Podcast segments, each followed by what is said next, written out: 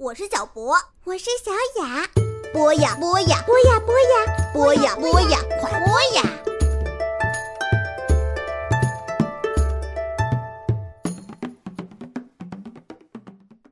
嗨，小朋友们、大朋友们，你们好，欢迎收听博雅小学堂，这里是月月妈妈的节气故事。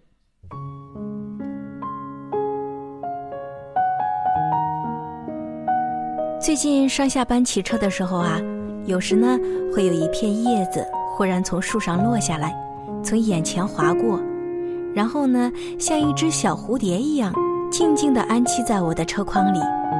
我就这样带着它们去上班或者下班，它们让我在茫茫的人海里心中多了一抹温柔。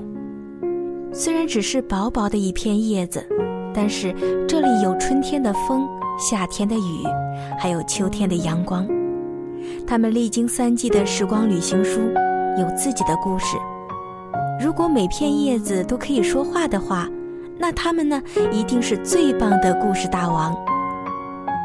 每到落叶的季节呢，我就会想起范仲淹的《苏幕遮》的上阙：“碧云天，黄叶地，秋色连波，波上寒烟翠。”山映斜阳天接水，芳草无情更在斜阳外。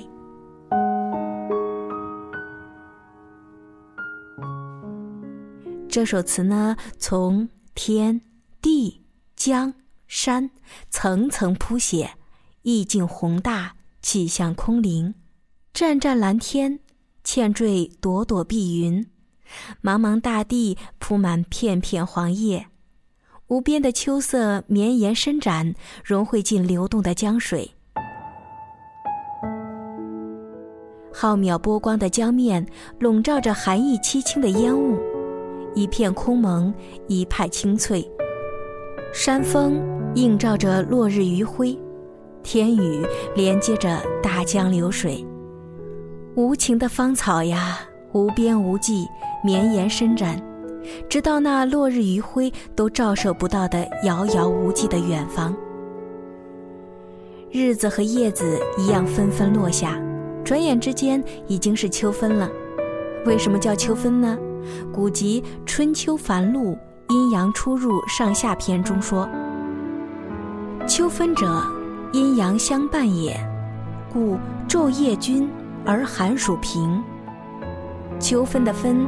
为一半的意思，所以啊，秋分内涵有二：一是日夜时间均等，并由日长夜短逐步日短夜长；第二呢，就是气候由热转凉。按我国古代以立春、立夏、立秋、立冬为四季开始的季节划分法，秋分日居秋季的九十天之中，平分了秋季。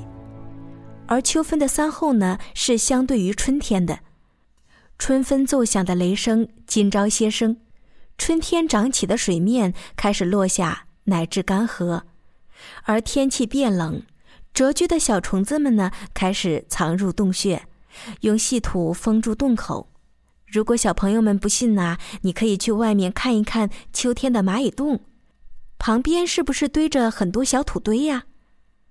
不过呀，这十五天的节气里，最令人期待的日子是中秋节。不管人在何方，为何事奔忙，这一天最重要的事情就是仰望月亮。一年三百六十五夜，我们拿出一天来专门欣赏月亮，是多呢，还是少呢？月亮是万物之灵，是时间的渡轮。照顾今人，也照顾古人。月亮以其运行轨迹，向我们揭示了一个亘古不变的信息：出生、成长、衰老、死亡和重生。人类以及动植物生命循环中的每个具体阶段，潮起潮落，朝雨晨露，春苗秋实，生老病死。这一切就仿佛是都被紧紧地拴在一张由月亮所维系的古老巨网中。人类从月亮的阴晴圆缺中看到了天地万物的滋长和消亡，看到了永恒和希望，同时呢，留下了无数诗篇。我们现在就选取两篇来欣赏一下。唐朝诗人王建《十五夜望月寄杜郎中》：中庭地白树栖鸦，冷露无声。湿桂花，今夜月明人尽望，不知秋思落谁家。这是诗人在中秋夜望月怀人的一首诗歌。诗人并没有直接写月色之美，而是说银辉铺地，中庭地白。这“地白”二字啊，给人积水空明、澄净素洁的感觉。乌鸦栖息在树上，做着和月光一样皎洁的梦。诗人立在中庭，冷露把花枝沁得那么湿，而又那么的隐秘无声。不动声色间，这冷露打湿的是中庭桂花树，还是月宫里那一株永远孤独的桂花树呢？这夜是如此的静，又是如此的深。寒气袭人，桂香宜人。写到这里呀，诗人一笔踏开，破空问来，一轮明月，四海同望。多少家月圆人不圆，心上染秋霜呢？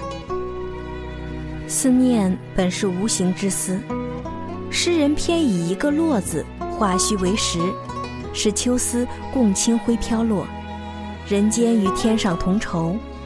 因此啊，整首诗歌虚实掩映，无理而妙。对于月亮的爱，实在没有古今中外的区别。下面呢，我们来试着读一下马克·斯特兰德的《月亮》。打开《夜晚》这本书，翻到月亮，总是月亮，浮现在两朵云之间的一夜，它缓缓地移动。时间好像已经过去了，在你翻开下一页之前，在那里，月亮现在更亮了。它垂下一条路，引领你离开熟悉的一切，到那些你希望的事情发生的地方。它孤独的音节，像一个句子，悬在感觉的边缘，等待你再一次说出它的名字。当你从书页上抬眼，然后合上书本，依然感觉到，它好像住在那片光里，那个骤然而降的声音的天堂。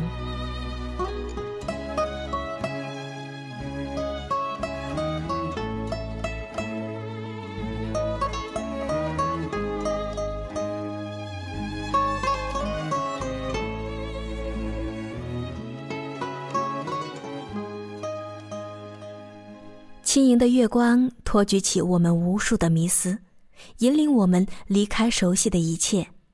这首诗的比喻很妙：夜晚像是一本书，云呢是书页，月亮是孤独的音节，天空呢像是一个断了的句子。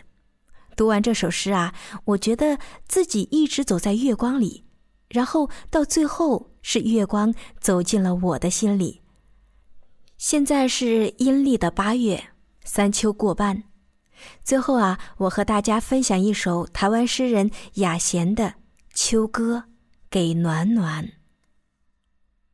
落叶完成了最后的颤抖，荻花在湖沼的蓝晴里消失，七月的真声远了。暖暖，燕子们也不再撩炫的秋空。写他们美丽的十四行诗。暖暖，马蹄留下残踏的落花，在南国的小小山径。歌人留下破碎的琴韵，在北方悠悠的寺院。秋天，秋天，什么也没有留下，只留下一个暖暖。只留下一个暖暖，一切便都留下了。秋风起了，每个小朋友都不是诗中的那个暖暖，每个小朋友也都是爸爸妈妈生命中的暖暖。你们的名字，我们的温暖，宝贝们，路途遥远，我们一起吧。好了，在月光和温暖里，我们就聊到这里吧。我们下期寒露见。